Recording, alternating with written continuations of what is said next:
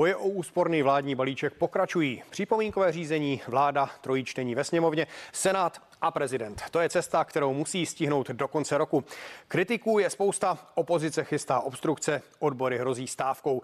Může ještě opozice v čele s ANO vyjednat nějaké změny a je už jasné, co skutečně celý balíček obsahuje?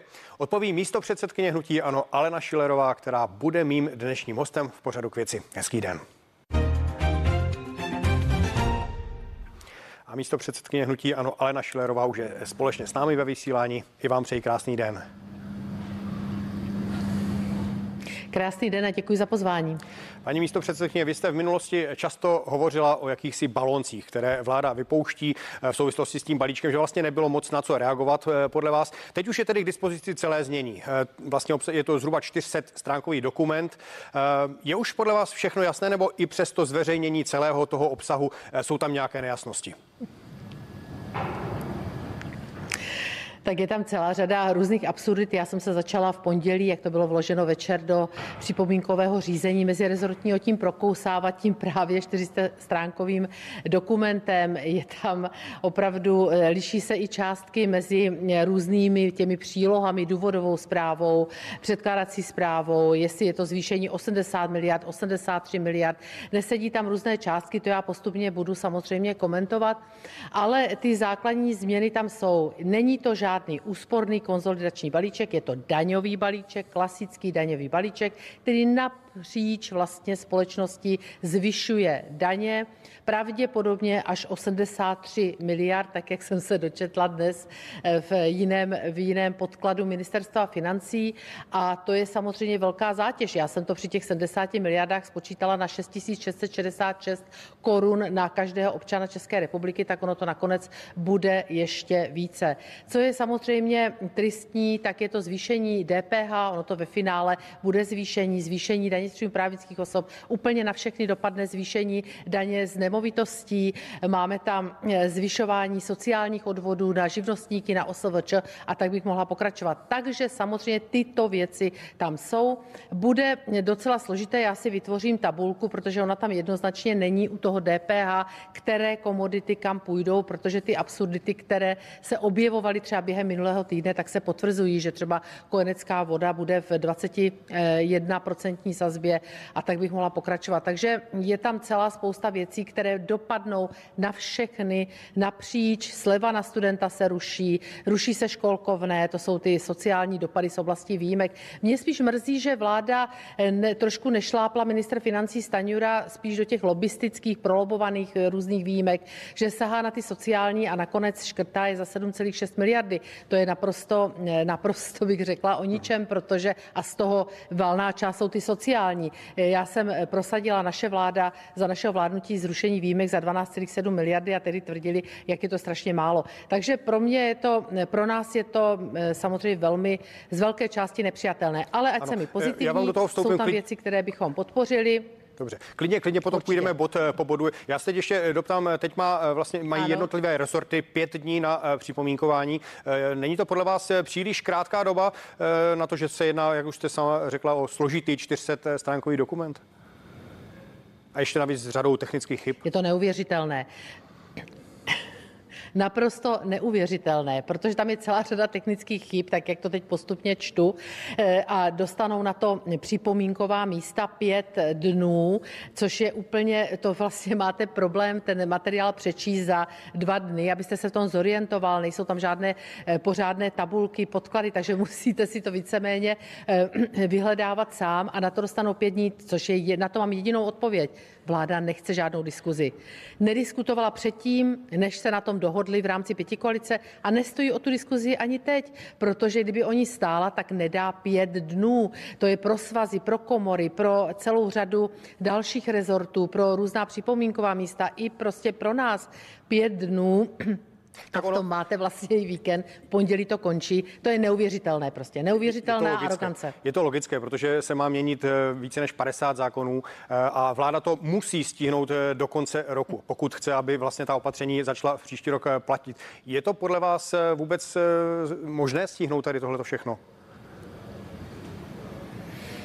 Pane redaktore, právě, že to není logické. Jestliže se má měnit přes 50 zákonů a ty se dotýkají prostě obrovského množství věcí, tak nemohou, nemohou dát pět dnů. Samozřejmě tlačí je čas, to máte pravdu. Proto dali jenom pět dnů, takže nestojí o debatu, stojí o to, aby to co nejrychleji poslali na vládu a do poslanecké sněmovny. Bude to velmi těžká debata, protože jestli balíček, já nevím, jak to bude stíhat vláda, vláda to snad má dostat někdy v polovině června, takže já si myslím, že nejdřív první čtení by mohlo být na té červencové schůzi. Ta debata bude velmi dlouhá, my nepřistoupíme vůbec na žádné zkracování lhůt nebo na cokoliv nestandardního, co připouští jednací řád. To znamená, všechno si bude muset koalice opravdu nastavit v těch lhůtách, těch, já vím, že asi stanoví ty minimální, ale takové, které, kde se dosahuje hlasování, které my bychom nemohli vetovat. To znamená, že budou mít velmi těžkou debatu a teď si vemte, že vlastně ten balíček musí být daňový účinný, to znamená vyhlášený ve sbírce zákonů 1. ledna 2024. Takže druhé čtení, třetí čtení, pan prezident. Takže budou to mít velmi těžké a my jim to v žádném případě neulehčíme, protože my principiálně nesouhlasíme se zvyšováním daní. Většiny, kromě spotřební daní ze závislosti, daně z hazardu. Jinak s tím nesouhlasíme. A to ani nezhojíte pozměňovacími návrhy. Tam prostě, když z principu s tím nesouhlasíte, tak jak chcete hledat nějaký kompromis? Nebylo vůbec debatováno, já si myslím, že tam bude ještě celá řada věcí, které oni budou muset sami napravovat za pochodu. Je to prostě odfláknutá práce a jenom dovolím si jednu větu, takovou kuriozitu. Já jsem včera našla v RIE, což je vlastně dopad, takový materiál, který musí být součástí, dopad, nebo ekonomické dopady. A tam jsem našla krásnou větu ministerstva financí v části náklady, kde tam sami oni říkají, že to může, nebo že to povede, dokonce říkají, že to povede ke zpomalení nebo i vlastně ke snížení hospodářského růstu, ke zvýšení eh, nezaměstnanosti, k sociálním dopadům a může to ohrozit kredibilitu. To jsou slova slova, která cituji z materiálu doprovodného ministerstva financí. Ano, jak už jste sama řekla, tak jim to určitě nechcete dát zadarmo. Já to trochu odlehčím. Karel Havlíček v našem vysílání řekl, že se vládě budou rolovat ponožky eh, z těch vašich obstrukcí, tak eh, co si pod tím představit? Tak eh, to byl jeden ze známých bonmotů Karla Havlíčka, ale abyste si o to potom něco představili, my budeme k věci mluvit. My nebudeme tam číst žádné pohádky ovčí babičky, my budeme vystupovat k věci, budeme vysvětlovat, nahradíme jim tu diskuzi, kterou měli vést předtím. Roka půl o tom mluvili. Proč to nebylo debatováno? Proč se až dnes ozývá svaz města obcí? Proč se ozývají různé eh, odborné svazy komory? Proč vyhrožují odbory stávkou, když vláda deklarovala na své, na své zdlouhavé tiskové konferenci, že jde o sociální smír? No to nevypadá, že jde o sociální smír. Takže my budeme bod po bodu ty věci rozebírat, upozorňovat na ně, na ty absurdity, sleva na studenta, eh, prostě školkovné, zvyšování, kde se to promítne. My jsme v technické recesi a v této době, a samo ministerstvo si to napíše do materiálu, že to může eh, vlastně zadusit ekonomiku nebo zadusí ekonomiku, tak to je prostě mě absolutně to nechápu, tady tuto absurditu a my o tom budeme mluvit a to budou samozřejmě hodiny v poslanecké sněmovně. Ano, vy říkáte diskuze, ale v podstatě, v podstatě to jsou obstrukce. Je to jediné, co teď v tuhle chvíli můžete dělat. Nicméně zeptám se trochu z jiného úhlu, jestli vlastně těmito obstrukcemi můžete vůbec dosáhnout toho, že by se to třeba nestihlo podle vás? Eh, to je otázka, samozřejmě můžeme. Já bych doporučila pěti koalici a doporučím to na grémiu, aby si předřadila body, které, na kterých je souhlas. To je například eh, zvýšení daně z hazardu, to my podporujeme. Eh, je to zvýšení spotřební daně ze závislostí, to my taky podporujeme. Je to, je to také hezká suma. Některé lobistické daňové výjimky, moc jich tam nemají, mohly být mnohem odvážnější, ať to předřadí, protože to budou věci, na kterých můžeme dosáhnout rychle zhodu a mohou putovat dál a bude jistá účinnost od 1. ledna 2024. Ty ostatní my budeme brzdit, my bojujeme za občany. Kdo jiný má za ně bojovat než my? My už dneska bojujeme za živnostníky, za studenty, za mladé rodiny, za důchodce, za firmy. Protože to prostě napříč celým spektrem postihuje společnost a já si dovolím použít slova bývalého prezidenta Zemana, které vyslovil, myslím, že pro vaši televizi minulý týden. On řekl, ten daňový balíček naštve všechny, ale vláda nevybere to, co si naplánovala. A to je něco, co já naprosto podepisuju. Nevyberou nakonec to, co si naplánovali, protože samozřejmě se objeví přesuny do šedé ekonomiky, optimalizace a podobně. Podobnou retoriku eh, volí také odbory. Josef Středula by se měl vyjádřit eh, někdy odpoledne. Eh, nicméně už vyhlásili stávkovou pohotovost a zeptám se, jestli s nimi v tomto ohledu nějakým způsobem komunikujete, po případě spolupracujete, nebo byste generální stávku podpořili. Nekomunikujeme, zatím nějak nespolupracujeme, ale říkám otevřeně, prostě pokud vláda se takto chová arrogantně, s nikým nedebatuje, ještě dá připomínky na pět dnů, vůbec prostě nepřipouští jakousi komunikaci a přitom tvrdí, že chce sociální smír, no tak já se odborům nedivím. A pokud oni přistoupí k nějakým těmto akcím, protože vlastně jim, tak jako nám nezbývá nic jiného, než obstruovat, tak jim nezbývá nic jiného, než udělat toto, tak eh, já v tuto chvíli říkám, ne, neprobírali jsme to ještě na klubu Hnutí Ano, ale za sebe říkám, že prostě eh, tomu rozumím a mělo by to i moji podporu. Eh, nicméně zeptám se, jaká eh, jednota v tomto ohledu panuje uvnitř Ano, protože já tady budu citovat Patrika Nachera, jednoho z našich členů, který se vyjadřuje poměrně často, který říká, že konsolidační balíček je odpovědnost vlády a jako takovou by ji v podstatě neobstruoval.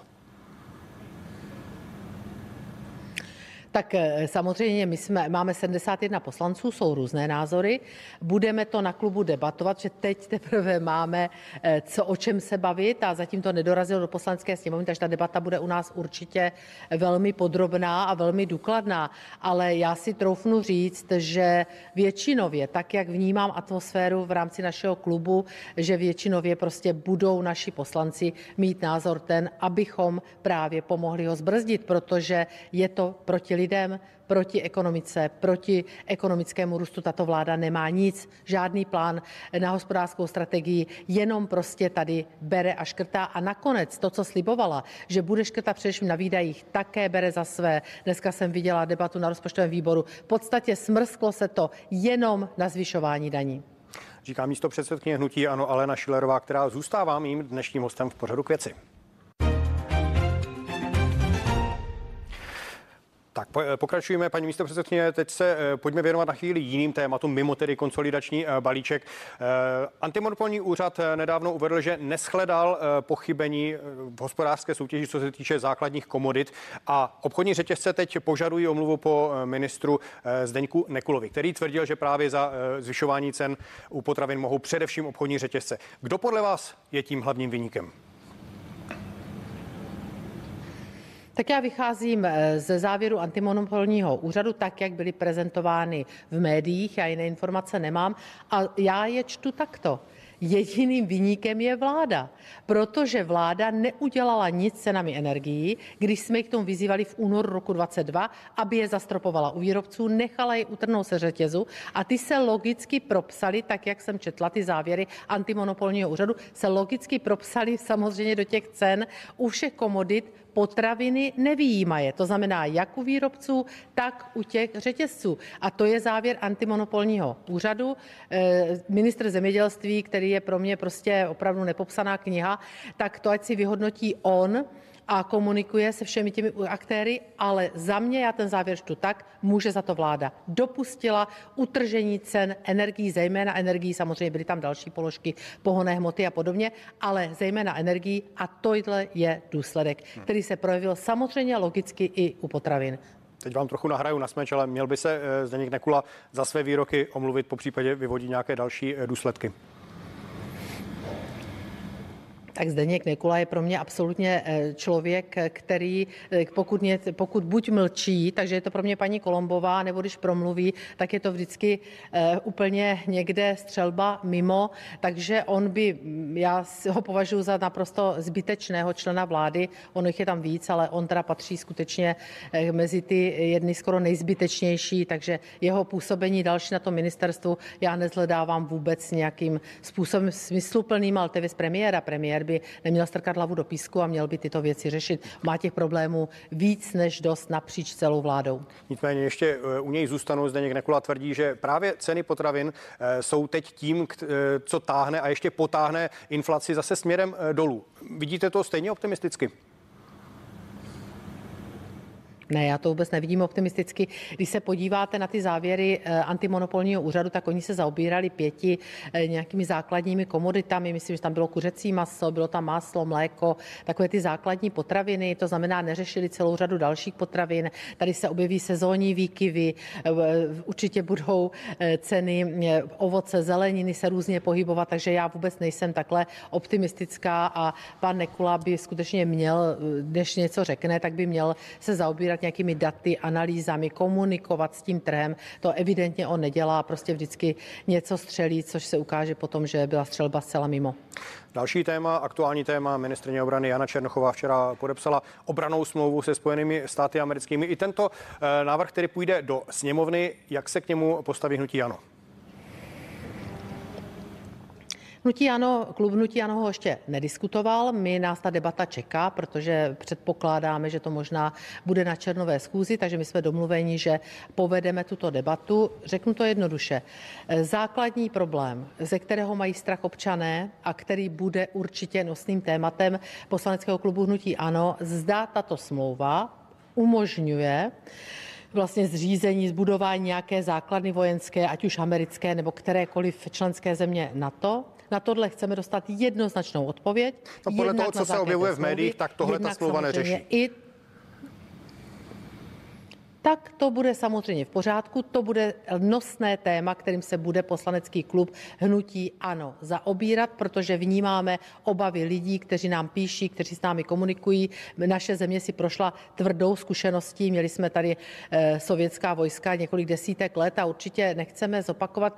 Pořád nás to stigma je, takže toto musí být jasné záruky, jak smluvní, tak musí být dány od současné politické reprezentace a v toto bude klíčové a zásadní. To znamená, že pokud by se někdy, nedej bože, stalo, že by nám musel některá z členských zemí na to přijít pomoci, já věřím, že to nebude potřeba, ale pokud by se to stalo, takže o tom bude rozhodovat nově parlament. Tyto zároky my chceme dostat a tyto musí být klíčové pro debatu. Ta debata poslanecký klub Hnutí ano zatím čeká. Ano, ale souhlasíte s tím, že Česká republika potřebuje nějakého silného eh, strategického partnera, čili eh, zásadně eh, proti této smlouvě se Spojenými státy nejste? Já zatím mohu vyslovit, pane redaktore, jenom svůj názor. Já otevřeně říkám, že pokud budou dány tyto záruky, budou vyplývat ze smlouvy a budou samozřejmě potvrzeny i v rámci legislativního procesu, tak já sama za sebe říkám, že eh, si neumím představit, že bych pro to ruku nezvedla, ale říkám, není to názor klubu Hnutí Ano, ta diskuze nás teprve čeká. Hmm.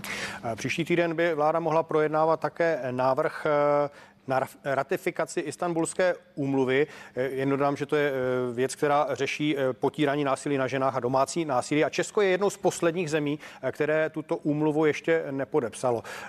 Jak se k tomu stavíte? Proč to vlastně třeba ještě nemáme podepsáno? Proč to nepodepsala vláda, ta poslední, tedy vaše? Bylo to vždycky velmi citlivé téma, velmi citlivé téma, na které nebyla zhoda ani v tom minulém volebním období. Já uvidím, jak se k tomu postaví tato stávající vláda. Zatím jenom jsem tak vnímala, ale uvidíme, až to projde vládou Petra Fialy, že snad také tam na to není zhoda. Je to velmi citlivé téma. Klubnutí ano, na, řekla bych, že názory jsou e, e, rozporuplné.